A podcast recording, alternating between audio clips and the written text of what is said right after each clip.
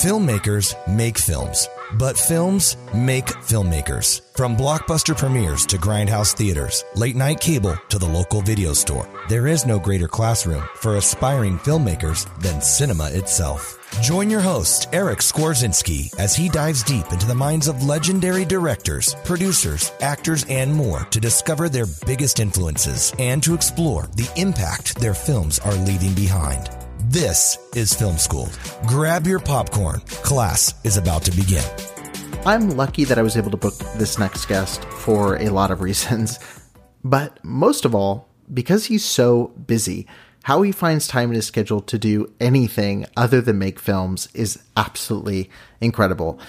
His name is BJ McDonnell, and he has worked as a camera operator on 171 different projects and has directed movies like Hatchet 3 and the Slayer Repentless trilogy. He is incredibly talented. He's worked on some awesome projects such as Top Gun Maverick, Malignant, The Conjuring, The Devil Made Me Do It, Zombieland, Double Tap, Ballers, The Nun, Rampage, The Disaster Artist, Animal Creation, Central Intelligence, Popstar Never Stop Popping, Ant Man, Avengers Age of Ultron, The Interview, The Lone Survivor, This Is the End, Star Trek Into Darkness, Jack Reacher, The Walking Dead, Abraham Lincoln, Vampire Hunter, Zombie Roadkill, Hatchet 2, Jonah Hex, A Nightmare on Elm Street, MacGruber, Halloween 2, and the list goes on and on and on. I'm so lucky to be able to sit down and talk with BJ McDonnell about his big influences, who it was that inspired him to become a filmmaker, what it's like working in the industry, both on smaller independent films like Hatchet 3, all the way up to massive productions like Avengers Age of Ultron. You're not going to miss one second of today's episode of Film Schooled.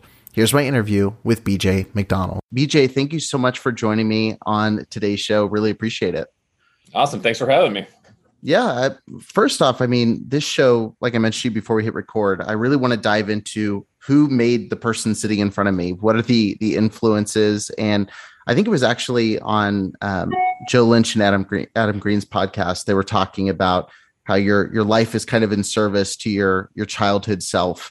And uh, what was kind of the the first movie or show that kind of lit that that fire that love for cinema when you were a kid Wow, I, I think maybe, and this is going to sound crazy, making my parents sound like awful people, but uh, I think, you know, I think I think times were different back when I was younger, um, mm. and I remember one of the biggest things for me was Escape from New York. Hmm. I remember seeing that on cable, and that was a huge thing for me, uh, just because it was so weird and different and so awesome um, with action and just scare and like you know had like had a bunch of cool elements to it. So I think that was a huge movie wise. That was a big you know influence to me and like Raiders of the Lost Ark. I remember my mm. grandfather took me to see that, and uh, that was a huge thing for me too. So really, those kind of were my you know go to like that's that's what influenced me and got me you know the spark going movie wise is what yeah. like, is that those are, are those films. What was it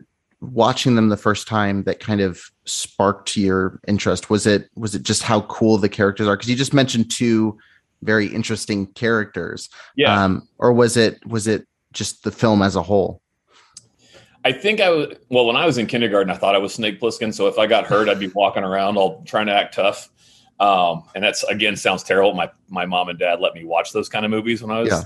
But but my family kind of we kind of I, I grew up in more of a film family. You know, hmm. like my grandfather was an actor, so my parents were a little more liberal towards things that I watched, even though you know I went to like a Christian school from kindergarten to eighth grade. But they were, you know, they were pretty cool with that. So I think the characters, you know, were a big influence for me, um, and just watching the films, kind of like the action, you know the soundtracks you know the scores. I'm I, and to this day i'm still a huge you know score fan. I listen mm. to hmm. scores. I write. I listen to a bunch of you know movie scores but i'm also a huge punk rock and metalhead.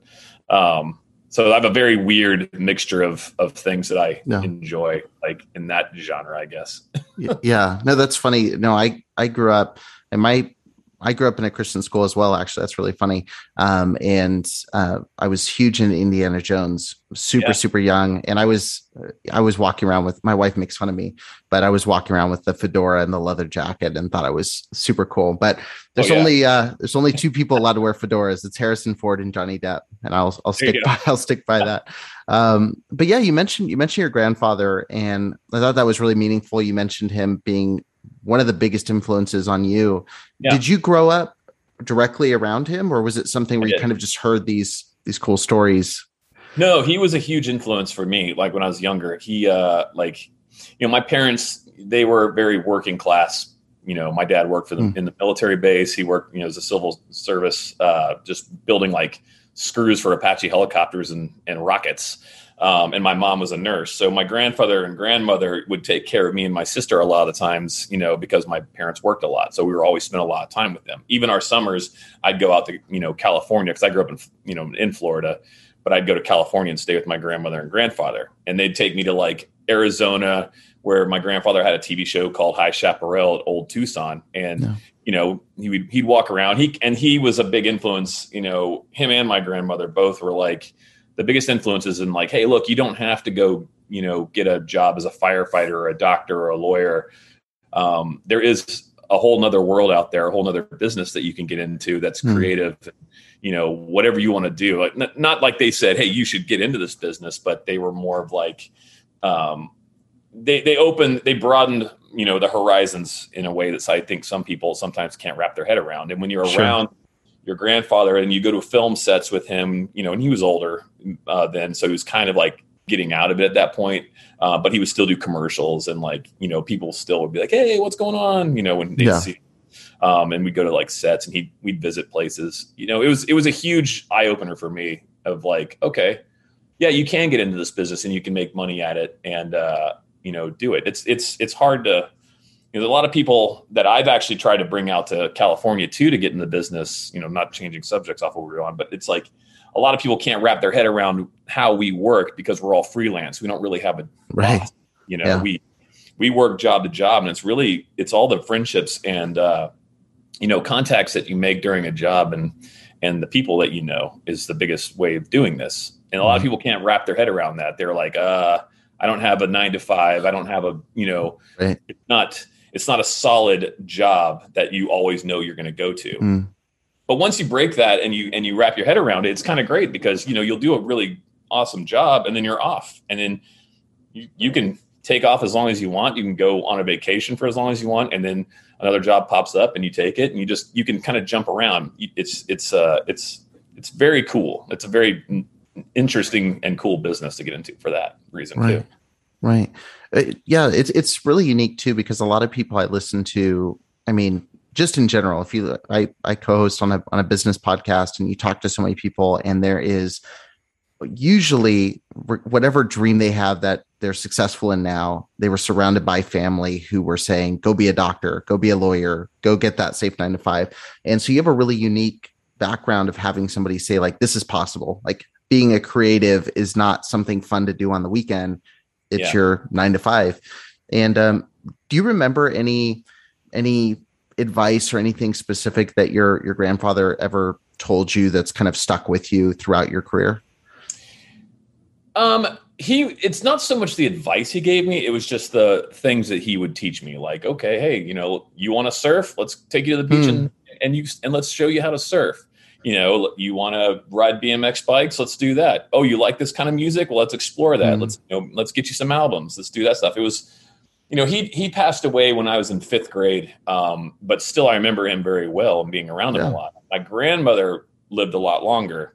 She really was more of like she kept driving me to go do what i wanted to do. My mom was always being like hey you know what are you going to do when you get out of high school? You know, you should be a firefighter. You'd be great at that. Or you should, and she was more of like the go to college, get your, yeah. uh, you know, get, go do a normal, you know, kind of job that a lot of people go do. And I, you know, I, you know, out of high school, I had a, I didn't know really what I wanted to do. I mean, I was always making like home movies and like short films with my friends. You know, even in school, I'd make like short film projects and we'd show those things. But it never like it was never a thing where I was like, okay, am I going to do this for a career? Hmm. So I ended up being in a punk rock band for about five, six years, and I toured with the punk rock band. Um, and that's kind of what I wanted to do for a while. Yeah. And when that kind of went away, I just was sitting there in my hometown where I was growing up, and I was like, well, I don't know what to do now. You know, like what am I going to do? You know, now the band is done. And I said, you know what, screw it, man. I'm gonna, I'm just gonna go to LA. And I went to LA. My grandmother was like, yeah, do that, man. She's like, you, you know, follow your dreams. I support it. You know, whatever you do, I'll, I'll loan you the money, but you got to pay me back. so she, and and you know, so I, had, I she gave me money for college, and then I would give her the money back, or she'd help me out with gear, and I'd have to pay her back. So you know, it was it was uh it was really great that she pushed me into going to film school, and I went to film Yeah. school, and then I started you know working as a grip with my buddy who was already a grip, and that was a good thing. Is like once you got into once you you know have a friend who does it, it was an easier way to get in because that's the Right. hardest part is figuring out how am I going to get into this business and what area am I going to work in. A lot of people go as as a PA or something, but I ended up going straight in as a grip and learning how to do that. And Yeah. uh, you know, it, it it was great. Taught me a lot. What was a friend? It was a friend from another band that had moved out, right? Like uh, just right before you. So he kind of did what you're doing now, trying to pull people out to to LA, get started. I Um, did, yeah. My friend, he was in another band in uh, Fairhope, Alabama, Yeah. and he moved to Richmond, Virginia, and started working out there as a grip. And then I went to film school in LA. He decided to move to LA, and by the time I got out of film school, he's like, "Just come on, man, I'll teach you all the stuff." And I was like, "Brad, get me in there. Let's go." And that's that's how it all started, and it just took off from there. What did you? What's your takeaway from film school? I've heard you talk a little bit about it, but I'm always. It, it seems like this is also something that's a split opinion. You know, you have Tarantino's that are. I didn't go to film school. I went to films. Then you've got other people that swear by it. You know, they say, you know, film school is the reason I have all the connections. I have all the knowledge that I have. Where did you kind of fall with your experience with it? I mean, film school did nothing for me, Hmm. honestly. Like it really didn't. Um, I have a degree in film, which no one ever asks. You know, I You know, have a- check your card at the at the gate. Where's your I, mean, I don't even know. I- have a college degree for you know for cinema, and I couldn't even tell you where that thing is sitting Hmm. right now. Like my, you know, when I graduate, I put it in like a safe deposit box. It's probably sitting there. Nobody asks about that. I think that it depends on on where you want to go. Yeah. If if it's going to be you know beneficial for you. If you're going to be a crew member, you know, uh, not like you know. Um, like you want to be a grip or camera or you know you want to get into costumes or set design i think it's just i think it's a waste of money Hmm. honestly by going to film school because they don't teach you a lot of that stuff they, it's like theory and things like that um, editing i would say go to film school because it gets you you know you can get in get on a machine and you can learn how to Right. do that kind of stuff that's a great way to do that um, but if you want to be like on a set working i think it, i think just go work you know i i, I Right. probably could have made a really cool short film with the money that i spent going to, going to you know college Yeah. um, I think you know if you go to a big school, like I went to Los Angeles City College because I couldn't afford it. I couldn't go to Hmm. UCLA. I couldn't go to USC. I couldn't afford those things. And you know, I did. I've met a couple people that went to AFI that have gone pretty big, and yeah, they get connections there. The bigger schools, I think, you know, maybe you get that. Just it really depends on where you go, what you can afford, or you know who you meet. And you can meet you can meet somebody at LACC where I went that you know takes off. You just never know. I sure. think Sure. like producers, you know, that's there's a lot of like contract stuff you got to learn, and maybe you learn that stuff in film school. You know, I I that my take on it is it, it depends on where you want to go. Spend the if you want to be a director or you want to, you know, like I said, set design or or makeup effects or things like that. Go work. You know, save Mhm. your money. Go take the money you were going to spend on school. You know, make a short film or or you know go intern somewhere to makeup place and learn all the all all the uh, makeup effects like latex Sure. and stuff. Like you know, it just it kind of depends on what you want to do or where you Yeah. want to go. Yeah, no, I heard you on on another podcast and you were talking a little bit about that. And you said if your family's willing to spend forty thousand dollars on you to go to film school, have them get you an apartment and pay your rent, and then go get a job on a film set. I thought that was a yeah. Yeah, I thought that was interesting. Uh, you talked about all the different things you can choose to be. You know, if you want to be a director, if you want to be this, um, you know, you you mentioned two movies that have a very distinct visual style. Um, did you have in your mind, I want to be uh, behind the camera? Did you have in mind that I wanted to be a director? What was the role, or did you just know I want to be in movies and I'll figure it out as I get started?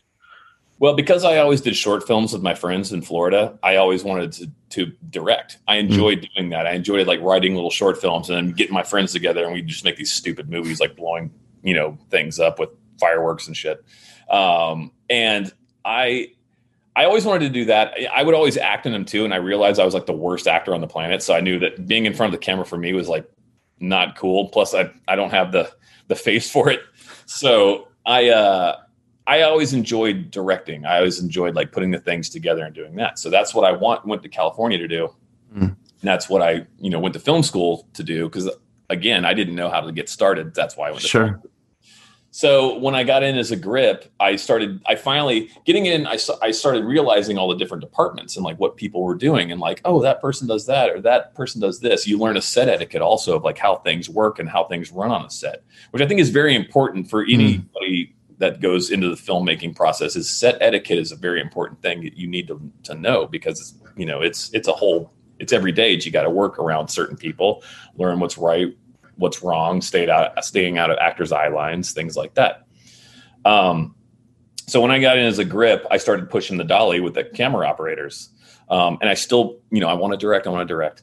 That was still my thing. But I got into working with the operators, doing dolly moves, uh, and working with them, and so that really got my interest in becoming a camera operator. So my grip career was pretty short lived. I, I didn't do it too long, and I just went right into you know trying to do camera operating. So mm-hmm. I hmm. got jobs on student films where I knew I could mess up and not like get like blacklisted. You know what I mean? Sure. I could mess up on those things and it would be okay. So I did that for a while, and then I started getting smaller projects, independent projects as an operator.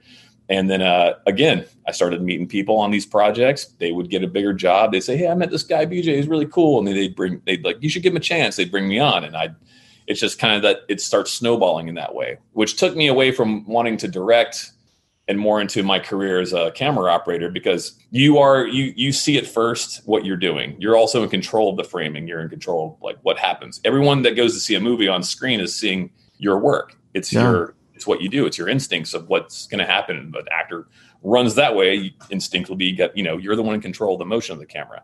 Framing setting up the shots you know it's very engaging and it's very rewarding you know mm. seeing a movie at the end when you've put your you know blood, sweat, and tears into it, um, and it pays well, you know. Yeah. And so it really and it take it took me all over. It's taken me all over the world, yeah. and uh, it's it was like the best decision ever.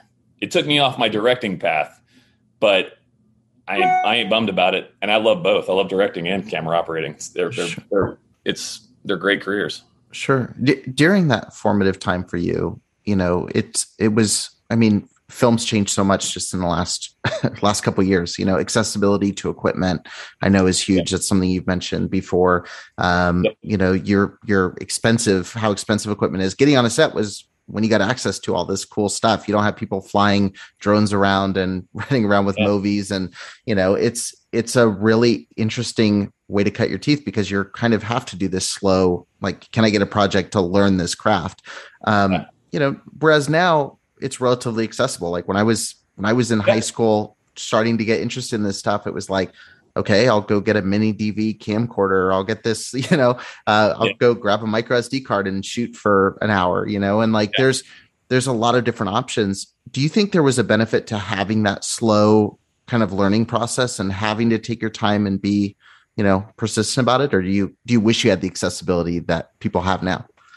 Um, uh, I think that when I got in and when I started doing it, because I, I I got into the film business when it was still really film based, you yeah. know, and digital was still starting to become a newer thing. So I learned the the um, proper etiquette and protocol of shooting with film, where the um, you know you when you shoot with film there's a certain way to do it whereas now it's like okay we it's digital we can hit the record button and we can shoot a rehearsal and if it if it's sucks, then you know we'll just do it again. But if it's awesome, we got it. Whereas film, you know, you had to follow certain guidelines. Uh, we would, you know, get the actors in. Let's rehearse it. Let's lay down the marks. Let's make sure that you know everything's laid out before we actually hit that hmm. button and the film starts rolling. Because when the film started rolling back then, that was just money. Every, yeah. Like, that's money going. So there was a there was a certain uh, way to do things with films as they kind of you know, some shows still follow it. Some people still do it that way, but it, there's it's it's kind of a lost thing now. Like, you know how how it was how film sets were kind of run. Yeah. Um, and I miss that a bit because I felt like it was a little more efficient. Um, hmm. But you know, you have to change with the times and how everybody does things now, and and that's just the way it goes. Yeah. You know. Do you, um, do you have any opinion? Because I know that like film and digital, again, there's a, a another you know disagreement that you often hear about and people bicker back and forth with. You've worked behind the camera with film and digital you know do you have any strong feelings about how one looks versus the other or is it more that having that those protocols taking your time being you know being more intentional with the camera?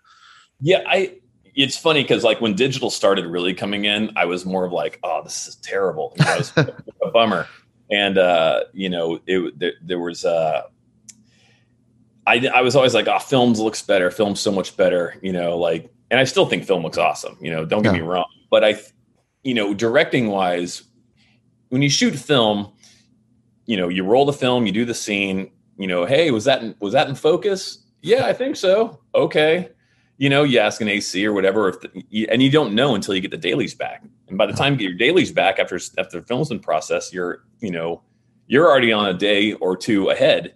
Yeah. And if something's if something came back out of focus, it's like, oh God, you know, man, that's a bummer. Or like we're gonna have to reshoot that thing you know, if you have time to do that.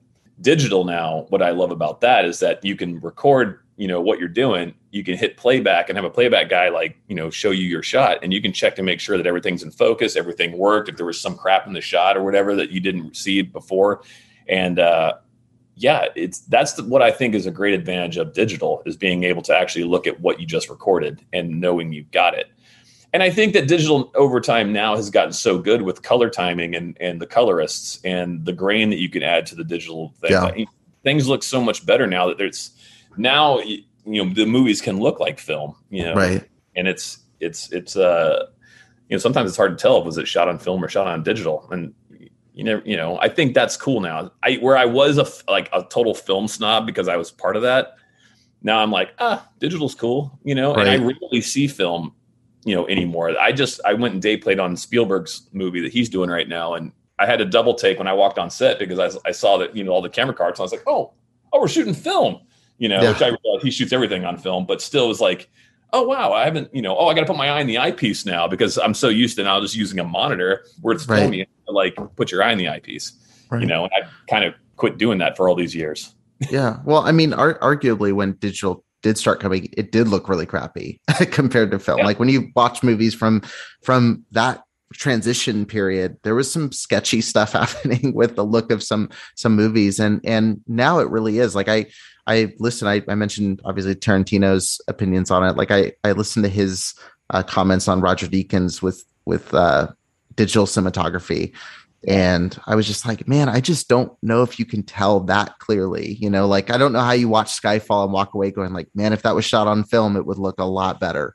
It's gotten really good. And yeah. and honestly, the thing that I think is really cool, and like you were talking about, like nowadays the accessibility of being able to get cameras and stuff, is that hey, look, when I got into it, and film was so expensive it was almost unobtainable for me to like really be able to do something mm-hmm. you know on my own. I would have to get the film camera and the, you know all the stuff and you know the crew and everything where now people can just go out and buy a digital camera and they can make their own films. I mean they i couldn't do that when i got into it. Yeah. i'm a little jealous of this generation coming up honestly. Now i'm getting older. I, but still it's like uh you know the fact that you can now make your own movies and people are doing it it's really impressive. You know people at home you know you people in small places where it's not like oh i have to move to hollywood now to go make movies or learn. I got to move to new york to get into the film business. No man people you do your own research you know you buy a camera you go out and shoot you you know learn editing on your computer you know now with like final cut or right. you know, adobe premiere whatever.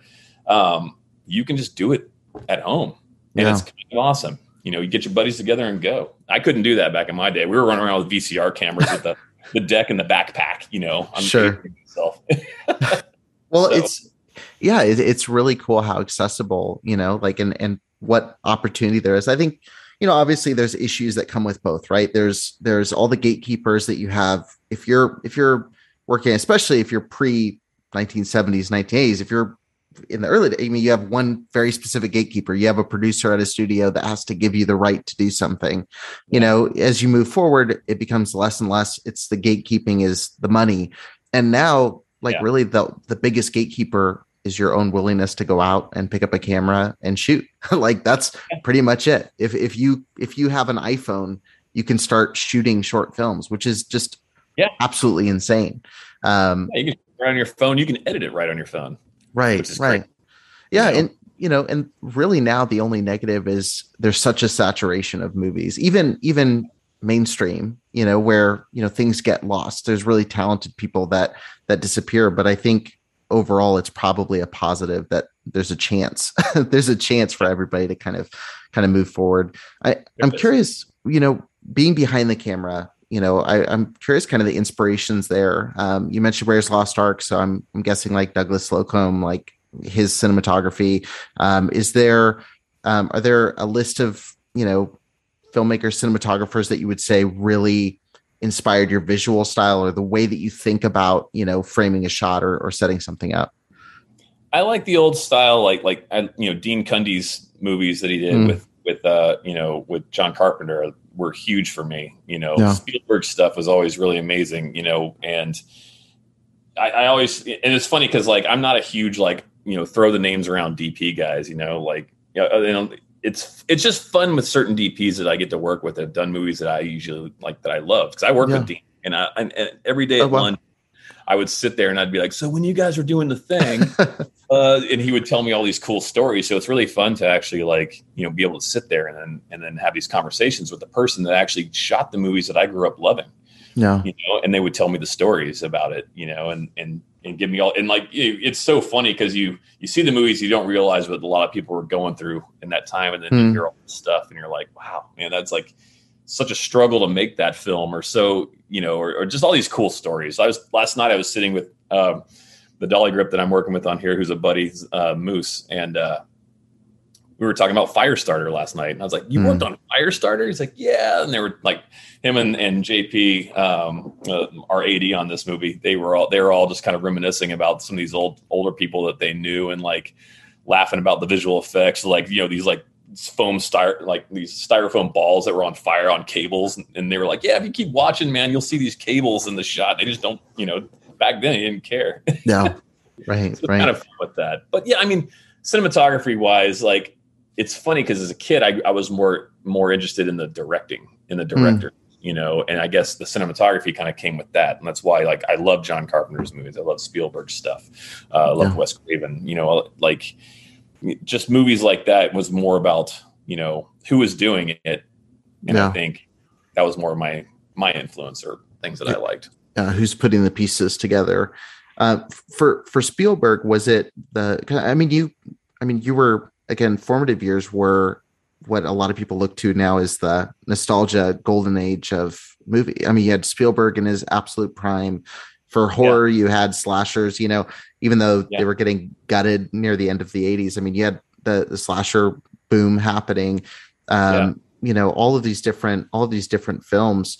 Like, was it those films that you were you were watching consuming and were inspiring you or was it going back to like early spielberg was it going back to early john carpenter like what what period of their careers was were you consuming and, and binging during that time probably set the 70s and 80s you know because i'm I, I was born in 75 and and like you know like i said my parents let me watch all these crazy films you know like they were just you know they were they were cool. They, They were, cool parents. I think they were cool but a lot Yeah. of like i'll never forget i'll never forget this is this is funny. At my christian school that i went to which i grew up with the same 13 kids from like kindergarten to eighth grade because we just kind of same exact story yeah. Right? So I'll never forget we we were playing Hangman, and I walked up to the chalkboard and I put all the things there, and like you know all the other kids were you know for this fourth grade, all these kids are like doing all these like nice and happy movies, and I remember I was getting so frustrated because I was, I was like, all right, say this thing, no, that's not it, that's not it, and I what I was spelling out on the on the chalkboard behind me was Escape from New York Hmm. and uh, no one, none of the kids understood what, or had ever heard of this movie or saw it. And I'll never forget when no one, everybody just gave up, and the teacher's like, "Well, what, did- what was the movie you have on here for Hangman?" I was like, "It's Escape from New York," and I'll never forget her going, "Oh, your parents let you watch that, huh? and that was a big determining, like, oh, ouch, yeah. you know, like, right. Yeah, I guess no, you guys don't. and that wasn't the only movie. You know, I mean, like I watched. I'm, i remember seeing Heavy Metal, the cartoon, and I remember when the oh, wow. melted that dude in the beginning. It was like, you know, I was blown away by. It. Oh, as a kid, I saw this cartoon. I was like, oh wow, it's kind of late. I'm a, oh, it's a cartoon on HBO, and yeah, then it just goes bazonkers, and I watched the whole thing. You know, it was just kind of a crazy upbringing. Yeah, and I watched like, the whole thing. you know, like nowadays, like you go to a playground for kids, and it's like Nerf yeah. grounds and and everything's bumper proof. Or we went to a playground, it was like boards with nails sticking out of them and like height. You sure. know, right, right. Well, I mean, and also too, like you said, you you've got family that understand at least. I mean, family that's actually in the industry, but family that understands how it works. And and I think there's, you know, uh, I think we do a disservice by over censoring kids when it comes to movies, you know, and, and even for me, I struggle between like what level am I a bad parent? I start showing I have a I have a four year old and I'm already like it's Halloween time and I'm like, all right, she old enough to watch this or this? And and you know, I, I think there is something to knowing how it's made that softens the blow of a lot of this stuff. Like I remember uh, I've tried to pinpoint when I first saw Raiders of the Lost Ark, you know, because there's some scary stuff in that movie. That ending but, is amazing. Yeah. It, I mean, there's scary stuff. But I, I mean, I was probably five or six when I watched that, which I don't know how that happened, but cool parents, I guess. And parents. but I remember my I remember my mom being like, "Oh, here's how they melt this guy's head," you know, and here's how they do this, and it's just fun. Like movies become really fun when you can start seeing when you can start seeing the wires pulling the special effect when you can start seeing how the pieces come together it yeah. it it kind of removes some of that like fear or or however, whatever it would be that people are scared kids are going to become because of watching these. Um, also, too, I mean, you you mentioned some of the.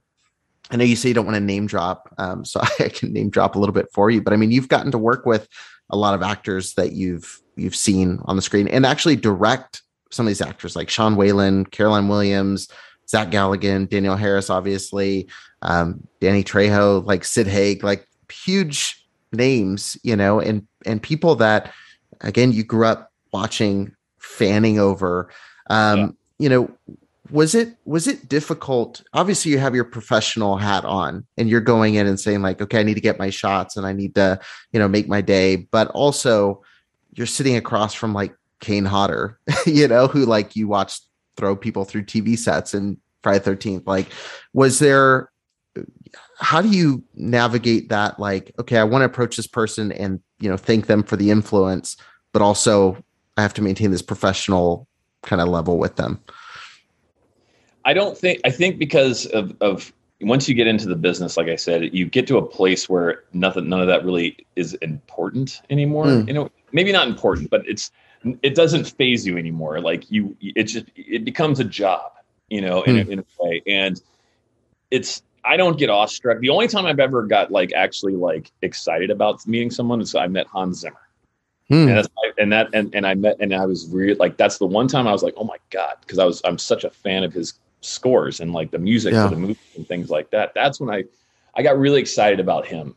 Um, but actors and directors and things, sure, it's cool, you know, like especially if there's someone you really like, you're like, oh, this is cool, we're gonna work with them. But I I I treat them as as though I would treat anybody, mm. you know, in the world. It's it's like you don't.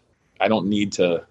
I don't. Uh, what's the word I'm looking for? I don't really. I don't get awestruck or like, wow, you were this person. Ooh, yeah. You know, I get more. You know, like I talked about Dean Cundey. You know, I was more excited about the stories and how they did things. And sure. Cool. You know, but you know, again, I, I I talk to him just like I would talk to my boss or like. Yeah. And, and right. that's kind of how I maintain everything or I approach everything is that if I can maintain a friendly, just a friend, you know, friendly communication and just, you know, I can bullshit back and forth, you know, it's the way to go. It's just treat them like a human, you know? Right, right. It's, because that's what they are. They're not yeah. anything, they're not above you, they're not below you. We're all the same here. You know, they've just been on shows and you see their face a lot. They're just, yeah. People, you know, we're all just people. Well, it's kind of a, it's kind of cooler in a sense. And, and it's a, and I appreciate the answer. I think that's really that's really cool, and it's something we talk about, you know, in the business world. You know, like there's people that approach, you know, these powerful, you know, business people, and they go to them and they put themselves in this fan bucket where it's like, yeah. oh my god, I can't believe I'm in the same room with you. And there's something there's something more powerful definitely because a fan being in the fan bucket's a good way to get sent away but yeah. but also it's almost cooler to say this is my peer like this is somebody that has however many years experience the business has worked on all of these incredible films and not only am i in the same room with them i'm working with them there is yeah. that business relationship and i think that's really neat like that's that's cool to say like oh i got to talk to the guy that shot Halloween yeah. and ask him questions about the business that I also am in. That's yeah. a really, really cool perspective. And it's it's cool to actually talk to people about these things too, like especially like the older school guys that are that, that like way before I was into it, they were like an influence of what I liked as a movie to be able to approach them. Like I hmm. did a movie called Killer Joe with Billy Friedkin, and Caleb Deschanel was the DP on that. And we would go mm. to dinners. And it would be me, Caleb, you know, my buddy Tommy, my wife, and uh, you know Billy, and we just sit there and he would we'd, we'd ask him like, "Hey, so how'd you do this in The Exorcist?" or "What did you guys do?" And he would tell us these cool stories, and that's the one cool thing about you know, when you get when you get to work with some of these people is you hear the stories or you hear the the the, the hard things that they had to go through because you know people don't realize when you're making a film, you know, things don't go right daily. Just, right. They don't and you know you see critics and they talk about oh well this could this could have been better or that could have been better or this blah blah blah you know the thing is everybody just sees what gets put in front of you they don't see what you had to go through that day they don't see the hurricane that was blowing in and you know you guys had two hours to shoot before you had to evacuate or the thunderstorm that was coming and you're shooting at night and all the generators had to be shut down you only got right. about an hour's worth of footage in an eight hour day because the storm boned you or a, a gag wasn't working right or somebody was sick and you know you don't see those things. And it's it's interesting to hear the stories you know when you and especially like movies you you grew up loving and and uh and you go oh what about this part? What what happened? How'd you guys do this? Oh let me tell you about this thing. Oh that didn't even work or you know or yeah. it's the first time it was great and we couldn't even get it again.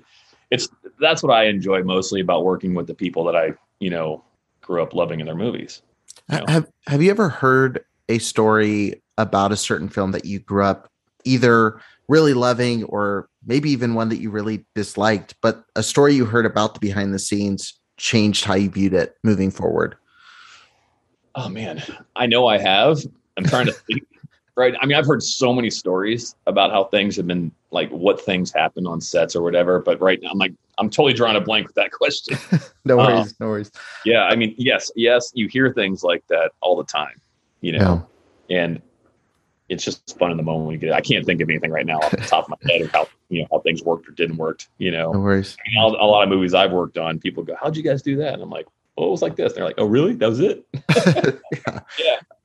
Well, I, I gotta ask. I, I'm a huge horror fan. Like that's that's definitely my genre. Like that's where I like to just immerse myself, and you know, it's been that way for a long time. And um, it's funny. I was reading a I was reading a Letterboxd review of one of your of one of your projects, and uh, it was uh, it was on the uh, it was on the Slayer uh, Repentless movie, oh, and oh, it was a it was a it was a negative review, but it was really funny reading the statement. So someone just said this footage is nothing but a collection of the most outrageously brutal, gratuitous violence. If you're not a huge fan of bones being broken, necks being snapped, heads being cut off, and eyes being ga- gouged out, there's absolutely nothing to enjoy here.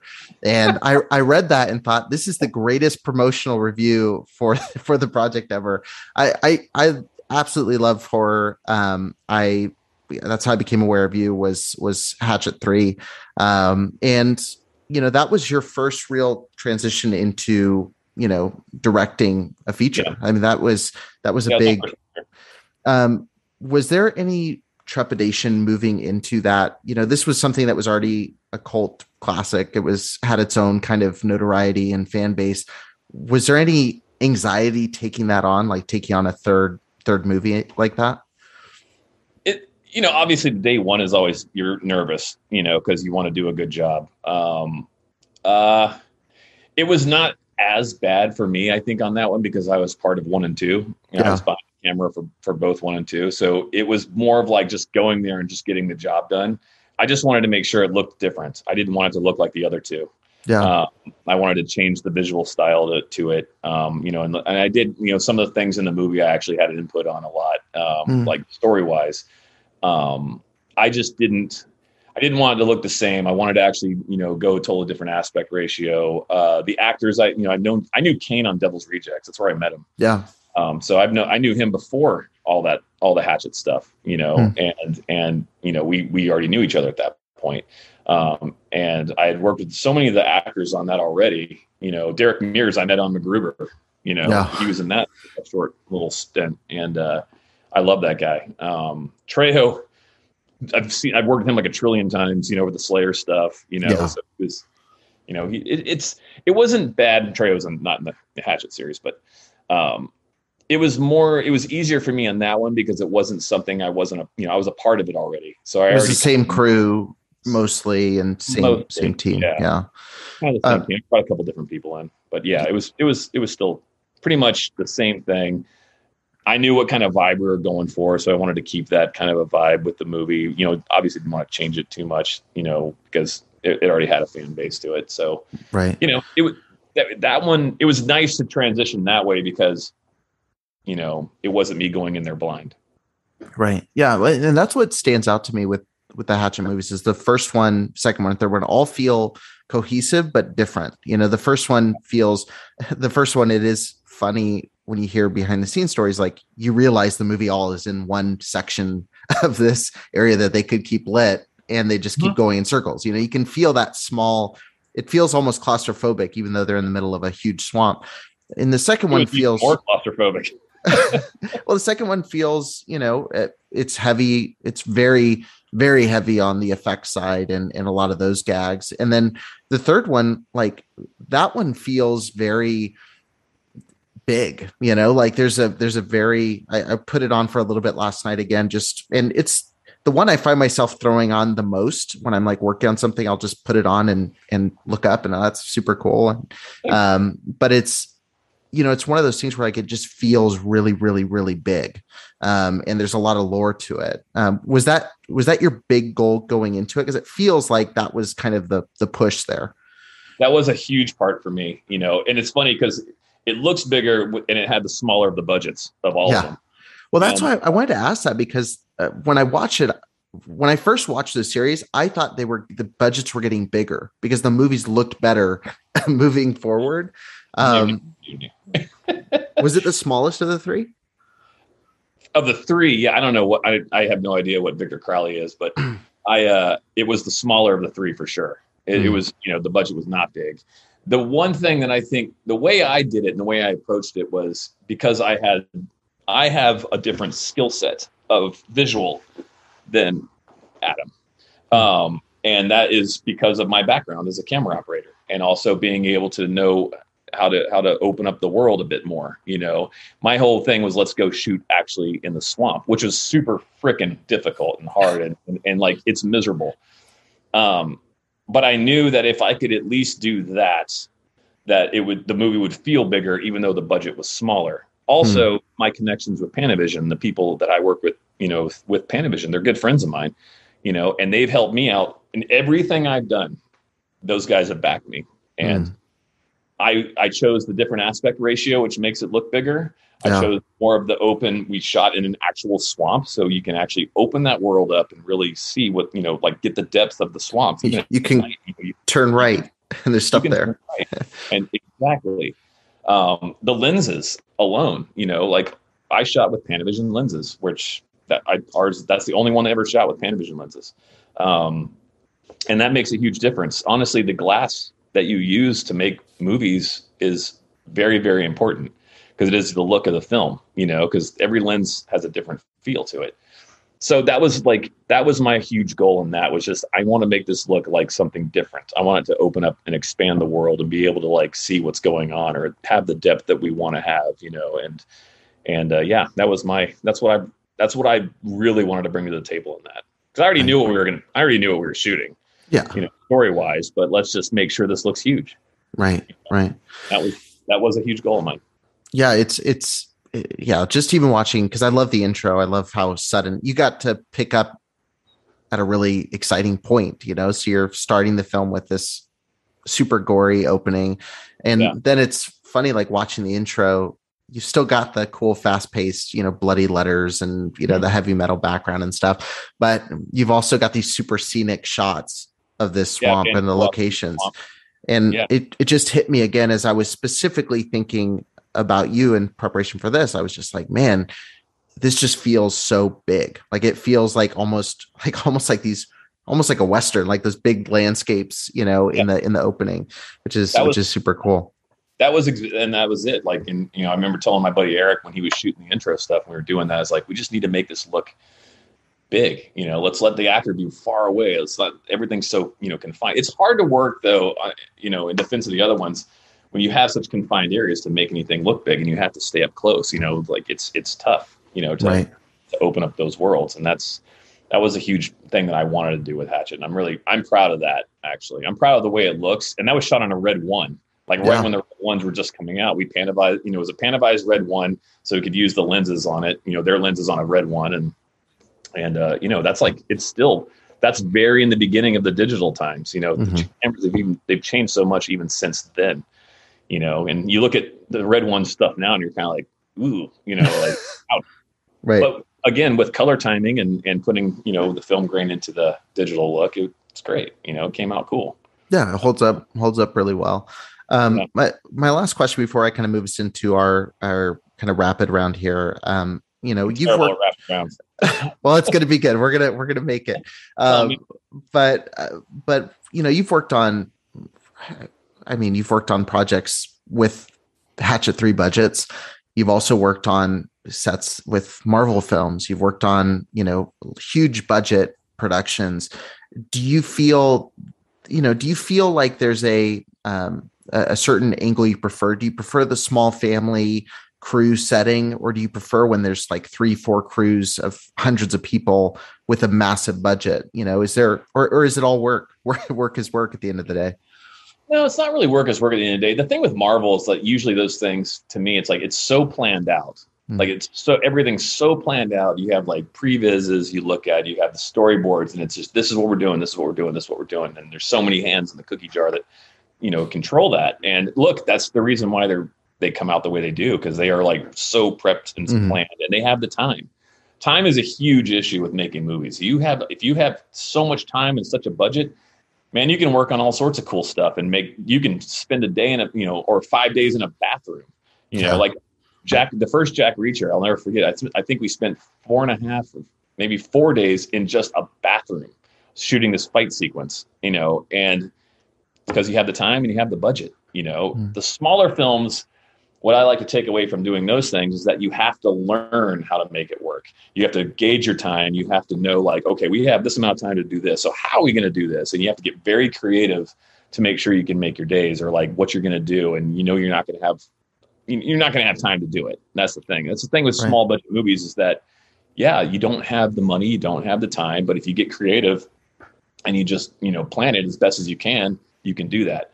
My favorite area in budget wise are the 20 to 30 million dollar movies. Mm. um, because they're not there's still a sense of like a family oriented smaller budget there and, but it's not so big that everybody you know it, it's so controlled you know. Yeah. You don't have eyeballs from everywhere going like yeah. okay this is a hundred million dollar movie you know? Yeah. And it's like you know there's the pressure alone on those bigger ones you're like oh my god you know?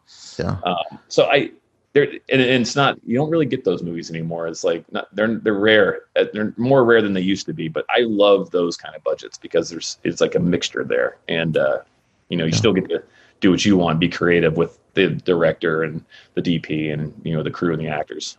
Sure, sure. Well, I, I know you're really bad at, at these kind of quick fire rounds but we're going to do our best. so oh I'm gonna. Yeah. I'm, I'm tired too, man. I've been working all week, so I'm like, let's go. I know. I know. Yeah. Um, yeah. You told me a little bit about your schedule, and I was looking through just your your list of movies. I was like, when does he sleep? Because these are. I'm like looking through IMDb, and I'm like, he can't have done all of these in this time frame. But um, so we're we're gonna do our best, and uh, we'll see what happens. And it might be right. a slightly slower rapid round, but we'll go yeah, for it. It might be slower. um, if you were given the green light to remake any movie, what would you choose and why? Oh man, I would do uh, Big Trouble in Little China. Hmm. Okay.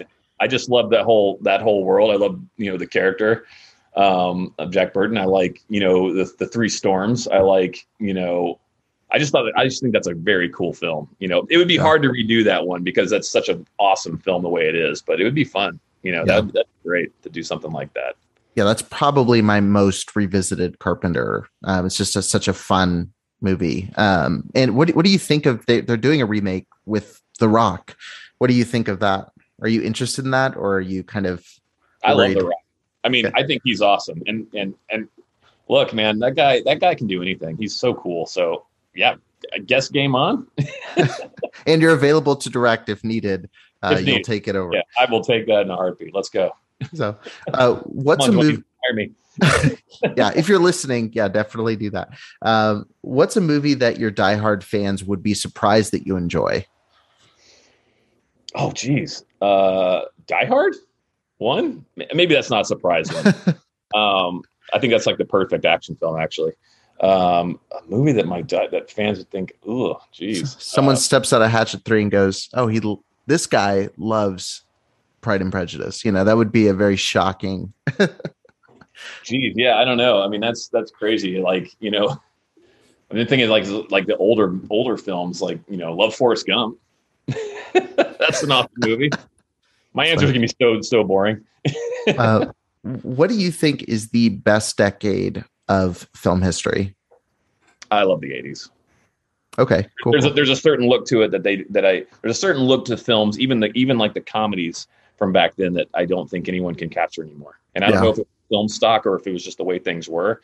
I don't know, but there's there's a feel to those films that I just I think no one's really been able to like harness since then. Yeah. Uh, what do you think is the worst decade of film history? Ooh, that's tough. Um, I I'd be more of an answering a music with that, and I would say '90s. oh, really? there's, Interesting. There's some good '90s movies, but uh, I don't know. I mean, I was late '90s, I guess. I think. I don't know. Not sure yeah.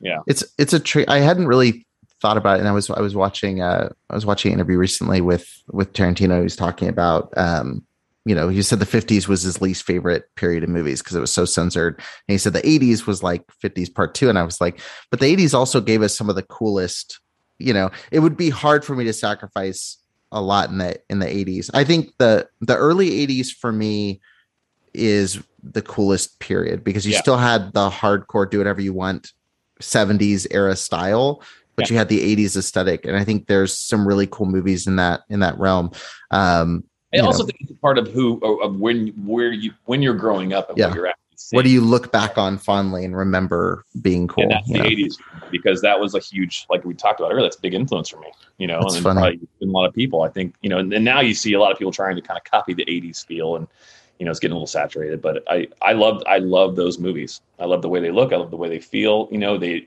introduce us to a lot of awesome characters. You know, great stuff. Yeah, definitely. Um, what is the best piece of advice you would give to an aspiring filmmaker who's listening to this interview? Uh, that's an, I think that's pretty easy. We kind of talked about that. I'd say just go out and do it. Get a camera, you know, figure it out. You know, get your buddies together. Go out and just make movies. Learn the editing software you can get now.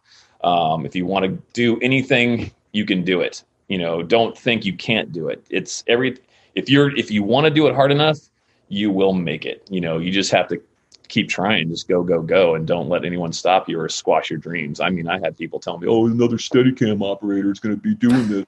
When I was a grip, and I was like, "You know what? Yeah, I am," and I did. So I think it's as long as you follow your dreams, as long as you do what you want, you're going to succeed. You know, and don't let people, you know, along the way crush that. Because there's a lot of people that are haters, and they will try to crush that. Yeah, and they don't go away. I'm guessing they, they just grow in numbers. yeah, there's always people there. So yeah. Awesome. Well, I, I really appreciate you taking some time. I know you've been uh, busy working and grinding, but I really appreciate you taking some time to talk and uh, and share a little bit. I really appreciate it. Thanks for listening to the Film School podcast. If you appreciated the content on the show, don't forget to leave a five star review and hit subscribe so you won't miss a single episode.